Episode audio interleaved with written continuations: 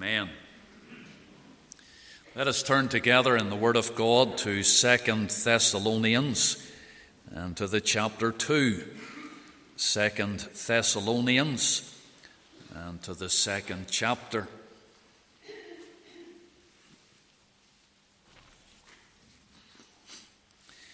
Going to commence our reading at the first verse of this chapter, Second Thessalonians, the chapter 2, and reading together from verse 1. And let us hear the word of the Lord. Now we beseech you, brethren, by the coming of our Lord Jesus Christ, and by our gathering together unto him, that ye be not soon shaken in mind or be troubled, neither by spirit, nor by word, nor by letter as from us, as that the day of Christ is at hand. Let no man deceive you by any means, for that day shall not come, except there come a falling away first and that man of sin be revealed, the son of perdition, who opposeth and exalteth himself above all that is called God, or that is worshipped, so that he as God sitteth in the temple of God, showing himself that he is God. Remember ye not that when I was yet with you, I told you these things?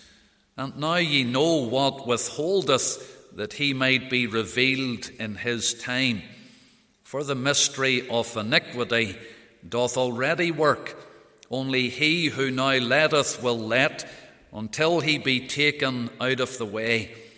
And then shall that wicked be revealed, whom the Lord shall consume with the spirit of his mouth, and shall destroy with the brightness of his coming, even him whose coming is after the working of Satan with all power and signs and lying wonders, and with all deceivableness of unrighteousness in them that perish, because they receive not the love of the truth, that they might be saved. And for this cause God shall send them strong delusion, that they should believe a lie that they all might be damned who believed not the truth, but had pleasure in unrighteousness. But we are bound to give thanks always to God for you, brethren, beloved of the Lord, because God hath from the beginning chosen you to salvation through sanctification of the Spirit and belief of the truth, whereunto he called you by our gospel to the obtaining of the glory of our Lord Jesus Christ. Therefore, brethren, stand fast and hold the traditions which ye have been taught, whether by word or our epistle. Now, our Lord Jesus Christ Himself and God, even our Father, which hath loved us and hath given us everlasting consolation and good hope through grace, comfort your hearts, and establish you in every good word and work. Amen. We land there at the end of the chapter, and may the Lord add his own blessing to this public reading from his own precious and infallible word. Amen. As we take our seats together, can I invite you to turn once again to God's word, to Second Thessalonians and the chapter 2. Second Thessalonians and the chapter 2. I would draw your attention to the 16th verse, down near the end of the chapter, Second Thessalonians 2 and the verse 16. Now, our Lord Jesus Christ Himself and God, even our Father, which hath loved us and hath given us everlasting consolation and good hope through grace. Comfort your hearts and establish you in every good word and work. And I draw your attention to the words in verse 16 good hope. good hope through grace. And together I want us to think about the blessing of hope. The blessing of hope. Let's just unite together in prayer and ask the Lord for help as we come to the ministry of His Word. Our gracious God and our loving Father, we do thank Thee for Thy goodness to us already in this service. And we do thank Thee, our Father, for Thy promised presence and even for having the Scriptures of truth before us. And as we come to consider the blessing of that Christian hope, that good hope, we do pray, O God, that Thou wouldst use it to speak to each and every heart. We ask that as Thy children, our faith in Thee would be increased through this word. And if there be any, our Father, who are still unconverted, that even today would be the day of their salvation, and that salvation would visit this house and would visit hearts this day. Hear us, O God, and close us in now to Thee, and glorify Thy name in and through us. We ask these things for Jesus' sake. Amen. Dr. Campbell Morgan was a congregational minister who was greatly used of the Lord, and he was a great evangelist. He told the story of a businessman whose business burned down in the great Chicago fire of 1871. The man arrived at his business the morning after the fire had gone out, and he brought with him two things. He brought with him a table and a sign.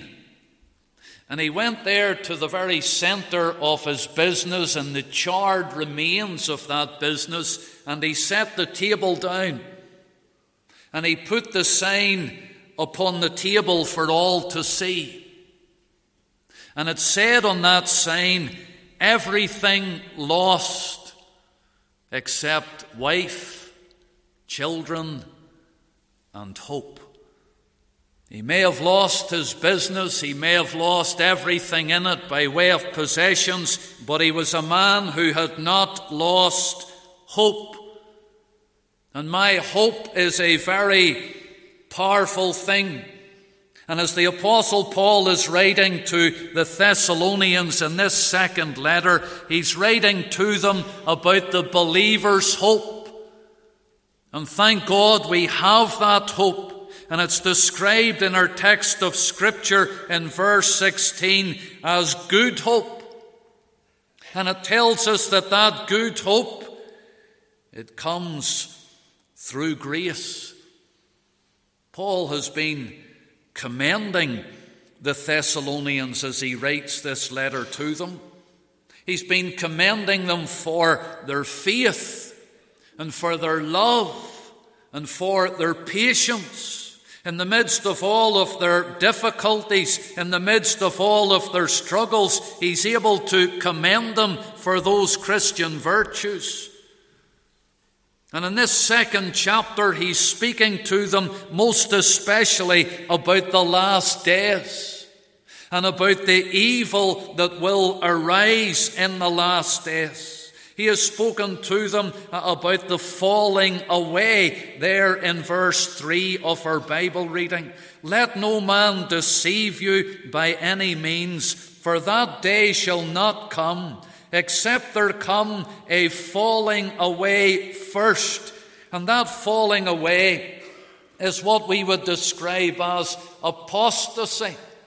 It's a turning away from the great truths and the great fundamentals that are taught to us in God's precious Word.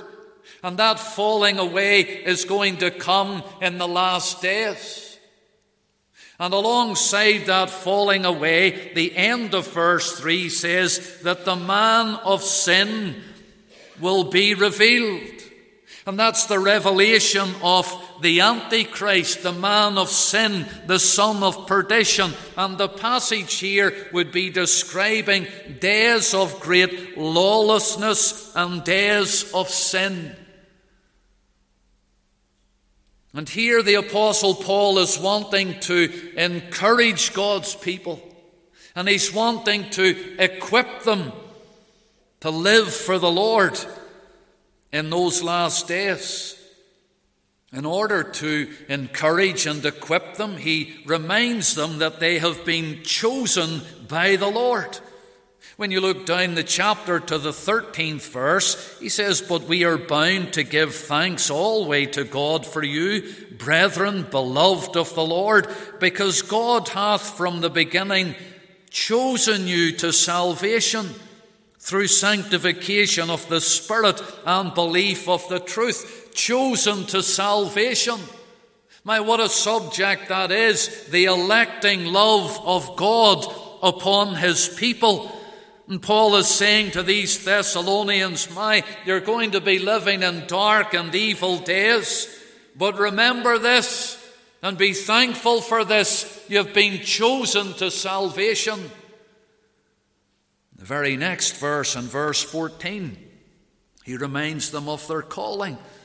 Whereunto he called you by our gospel to the obtaining of the glory of our Lord Jesus Christ, not only chosen, yea, chosen in Christ from before the foundation of the world, chosen in eternity past, but then called and we've been called in time. We've been called through the gospel, through the preaching of God's word. There was that time when the Lord set his love upon us, when he applied by the power of his Spirit that word to our hearts. And when we fled for refuge to lay hold upon the hope that was set before us. That hope in the gospel is the Lord Himself, the person of God's dear Son. Now, Paul said to these Thessalonians, you've, you've been chosen to salvation, you've been called through the gospel. Then he said to them there in verse 15, So stand fast. Therefore, brethren, stand fast and hold the traditions which ye have been taught, whether by word or our epistle. Then, in those final two verses of the chapter, they actually form a prayer, a prayer from the Apostle Paul for God's people there at Thessalonica. And right in the midst of his prayer, he brings God's people to remembrance of that hope that they have. That mind, no matter what was going on around them and what circumstances they found themselves in, they were not without hope. He says, You have good hope. The good hope that was given to you. That good hope through grace. And I want you for just a moment or two to think about that hope and the blessing of hope. It's maybe very appropriate, an appropriate subject. As we're approaching Christmas time, that word hope is a word that is used much. It's a word that appears perhaps even on many Christmas cards that would go out or on many decorations. You find the word hope. And so it's good for us to think about hope as we learn it in the Word of God. Just a few thoughts that I would leave before you in relation to this good hope. I thought the first thing would be the absence of this hope. The absence of this hope. And the reason I say that is because not everyone enjoys this good hope that Paul is referring to. Because you can see, as we've already indicated in the context of the passage, he's referring to those that have been chosen. He's referring to those that have been called. He's referring to those that have been converted. And that's who this hope belongs to. This hope belongs to those who are the saved of the Lord. Not everyone enjoys this hope. Whenever the Apostle Peter was writing his first epistle, he said there in 1 Peter chapter 1 and the verse 3, Blessed be the God and Father of our Lord Jesus Christ which according to his abundant mercy hath begotten us again unto a lively hope And Peter there describes that hope as a lively hope, but he says we've been begotten again unto that lively hope. Those words, begotten again, uh, refer to being born again. And so he's speaking about the new birth, and through the new birth, through that conversion to Christ, we have hope. And Paul says it's a good hope, and Peter says it's a lively hope. But it's a hope that belongs to God's people. We have been reading in 2 Thessalonians chapter 2, but if you were to glance back to 1 Thessalonians and to the chapter 4, and you look there into the verse 13, it's speaking about others. Others. 1 Thessalonians 4 and the verse 13, But I would not have you to be ignorant, brethren, concerning them which are asleep, that ye sorrow not, even as others, which have no hope. Do you see the reference there to the others? Paul is able to speak to the believer that's been chosen and called and converted, and he says, You have a good hope. And Peter says to those that have been born again, You have a lively hope. But Paul is able to say, There are others, they have no hope. And as he writes in 1 Thessalonians 4, it's speaking there about death and departure and about sorrowing over loss. What a fearful thing it is to think that there are those in such circumstances, the Bible says they've no hope. The absence of hope. When you go back to another of Paul's epistles, and it's Ephesians, and the chapter 2, and in Ephesians chapter 2 and the verse 12, Paul's referring back to that time before conversion, before the individual was saved.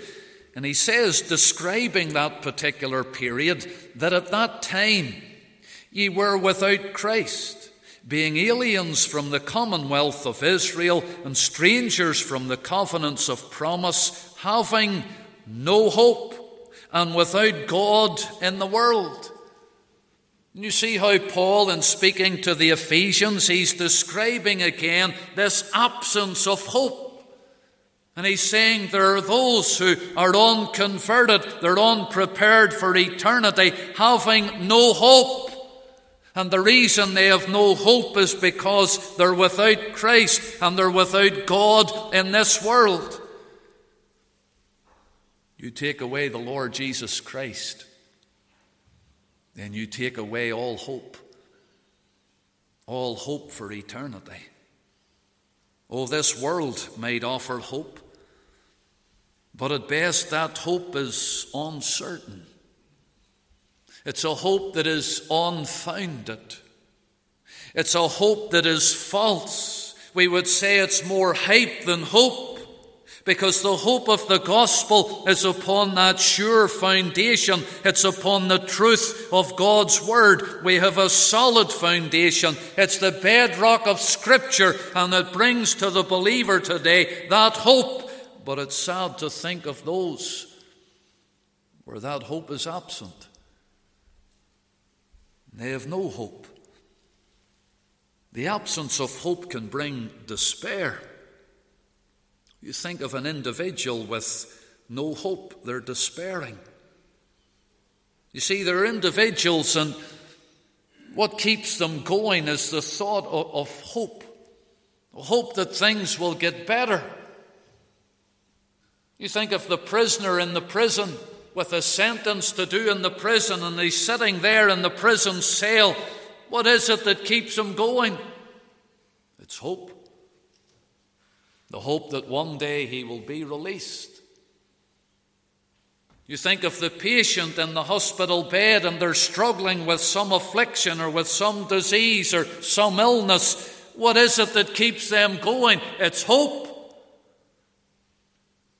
It's a hope that one day they may be healed, there may be betterment.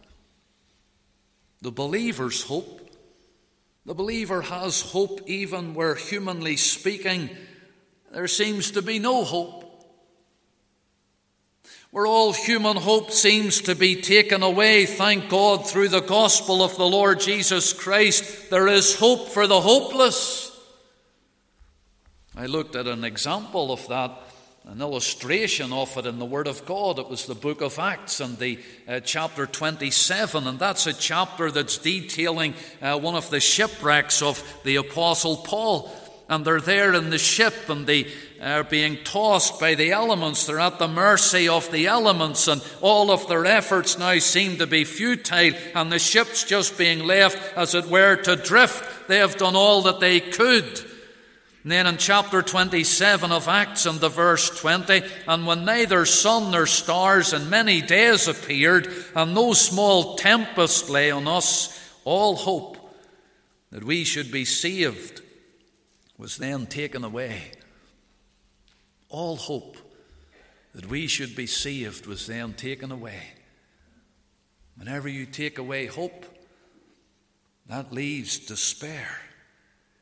But even in the midst of such a situation, the very next verse in Acts 27 says, But after long abstinence, Paul stood forth in the midst of them and so the Apostle Paul comes forth, and without going into all of the details there in that chapter, I just looked down to verse 25, and what did Paul say? He said, Wherefore, sirs, be of good cheer, for I believe God that it shall be even it was told me. And so, there, when it seemed that all hope, humanly speaking, had been taken away from them, Paul says, I have hope. I be of good cheer. What a difference it is.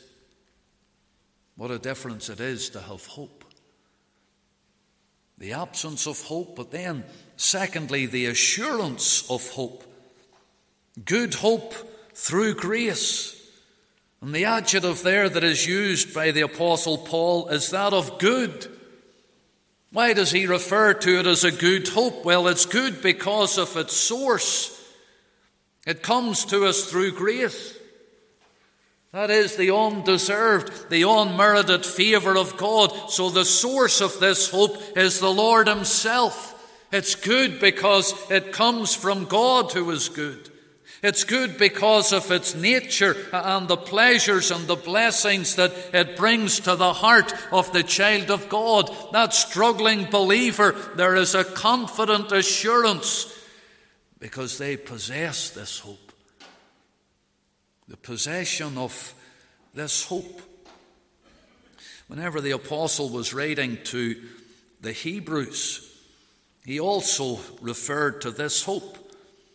In Hebrews chapter 7 and in the verse 19, he says, For the law made nothing perfect, but the bringing in of a better hope did by the which we draw nigh unto God. We have heard of it described as a good hope, as a lively hope, and Hebrews 7 and 19 says it's a better hope. That is, when you compare to the Old Testament economy, the apostle is saying here, with something better, with a better hope. And he's referring to that which is the most excellent hope, that which is the best hope. It's a better hope that we have. Of course, in Hebrews chapter 6, there's reference to this hope. We've quoted one of the verses already about fleeing for refuge to lay hold upon the hope that is set before us. But in Hebrews 6 and the verse 11, it says, And we desire that every one of you do show the same diligence to the full assurance of hope on to the end. The full assurance of hope. My having that confidence, that assurance, that peace because of the hope that we have, that good hope, that lively hope, that better hope. The possession of it, and it has that uh, persevering grace as well because we hope on to the end. Whatever we have to go through in this old world, whatever we have to suffer in this life, we're going to persevere. What keeps us going? It's that hope.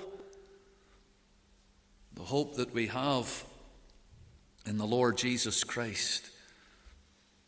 Hebrews 6 and 18 that by two immutable things in which it was impossible for God to lie, we might have a strong consolation who have fled for refuge to lay hold upon the hope set before us, which hope we have. As an anchor of the soul, both sure and steadfast, and which entereth into that within the veil. And so it's a hope that is sure it's not a hoping for the best. It's a hope that is steadfast. It's a hope that endures. It's a hope that is in the Lord Jesus Christ. My study on the thought of this blessed hope brought me to Romans and the chapter 15. And in Romans chapter 15 and the verse 4, the apostle writes, For whatsoever things were written aforetime, and he's referring there to the Old Testament scriptures that were written aforetime. And he says, They were written for our learning, that we through patience and comfort of the scriptures might have hope. See, the apostle was showing us there what was the, the purpose of having uh, the scriptures of the Old Testament and now the completion of the canon with the New Testament scriptures. What's the purpose? What's the aim of the Bible? That we might have hope. Thank God we're never left without hope that we, through patience and comfort of the Scriptures, might have hope. The whole aim of the Bible, the Word of God, is to create that hope within our hearts. Romans 15 and the verse 13. Now, the God of hope, there's the title of the Lord. He's called the God of hope. Now, the God of hope fill you with all joy and peace in believing, that ye may abound in hope through the power of the Holy Ghost. Here's the believer abounding in hope. If you were with us on a Tuesday night in the prayer meeting and we were looking at Colossians, we actually drew attention to that word abound, and we said it was a word that was associated with an abounding river, an overflowing river, and how the believer is to be that abounding and overflowing believer in relation to hope. That hope is just to be overflowing from the believer. And it overflows from the heart into praise and into rejoicing and into worshipping the Lord. We rejoice in hope to the glory of God. And the key to abounding in that hope is faith. That 13th verse, in the very center of that verse, it says that you have all joy and peace in believing that ye may abound in hope. Oh, having that faith that is secured in the Lord Jesus Christ, the one who has loved us, who has bled and died for us, to trust in Him and to rest upon His finished work is that we would abound in hope. The believer has that assurance full assurance of faith and hope in the Lord Jesus Christ. And then, thirdly, the anticipation of this hope. You see, when you think about the word hope, that word hope, by its very meaning, it involves the future. When you speak about hope, it's about looking forward. When you speak about hope, it's looking out in anticipation. And in the believer's sense, it's looking out with expectation right into eternity for the things to come. 1 Corinthians 15 and the verse 19, Paul said, If in this life only we have hope in Christ, we are of all men most miserable. If it's in this life only, but it's not this life only. The hope that we have with assurance on the authority uh, of the Scriptures is a hope that reaches right out into eternity. My, if the believer had nothing beyond, we would be of all men most miserable. That is, we would be pitied. But the Christian hope is that reality that goes out into eternity. Well, what does it consist of? What is it that we are anticipating? What is that good hope, that better hope, that lively hope, that sure and certain hope? What is it, believer? Well, it involves the appearing of the Lord Jesus Christ. The appearing of the Lord. In Titus 2 and the verse 13, Titus said, looking for that blessed hope. There's another adjective to add into this hope. Looking for that blessed hope and the glorious appearing of the great God and our Saviour Jesus Christ. What a hope that is. One day the Lord Jesus Christ is going to appear, the glorious appearing, the revelation of our Lord and Saviour as He comes again in power and in great glory. That's our hope. Hope also involves the redemption of our bodies. Isn't that what the apostle referred to in Romans chapter 8? And he spoke about the whole creation groaning. And then in Romans 8 and verse 23, and not only they, but ourselves also, which have the first fruits of the Spirit, even we ourselves groan within ourselves, waiting for the adoption to wit, the redemption of our body. That's what we're waiting for. That's what our sure and certain and blessed hope is. It's going to involve the appearing of the Lord Jesus Christ. It's going to involve the redemption of our bodies, whereby we will be given a glorious body like unto his body. Going to be a sharing sharing in the glory of the Lord. What a hope that is. Romans 5 and the verse 2 by whom also we have access by faith into this grace wherein we stand and rejoice in hope of the glory of God. Our hope involves the glory of God and in some way sharing in the glory of God. Romans 8 and the verse 18 For I reckon that the sufferings of this present time are not worthy to be compared with the glory which shall be revealed in us. Believer, that's our hope, the glory that shall be revealed in us. Colossians 1 and 27 Christ in you, the hope of glory. Do you see something of the blessing of this hope? It's a hope that takes the believer into the presence of the Lord Jesus Christ. And with a glorified body, we're going to be glorified together with the Saviour. What a tremendous hope. What an assurance. What an anticipation of future blessing. This world is not easy. Many's a struggle. We'll not get through this world without sorrow. Some find themselves perhaps today in circumstances that, humanly speaking, are not likely to change. Maybe even at home today, in circumstances that for you are not likely to change. I would say to one and all today think about this hope. Think about that which lies before us. Think about what the Lord has in store for his people, for eye has not seen, nor ear heard, neither has it entered into the heart of man the things which the Lord has prepared for them that love him. Think today of that great hope. One day we shall be forever with the Lord. There was a father He's putting his little son to bed. And he said to his son, Tomorrow we're going to have a day trip. Tomorrow we're going to go out and we're going to go fishing together all day. As the little boy was laying down to sleep, he said to his father, Thank you for tomorrow.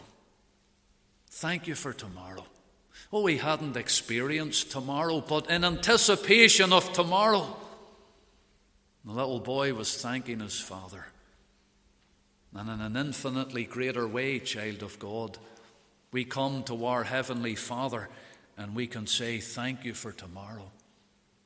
Thank you for the hope that we have. Thank you for that blessed hope and for all that lies in store for the child of God.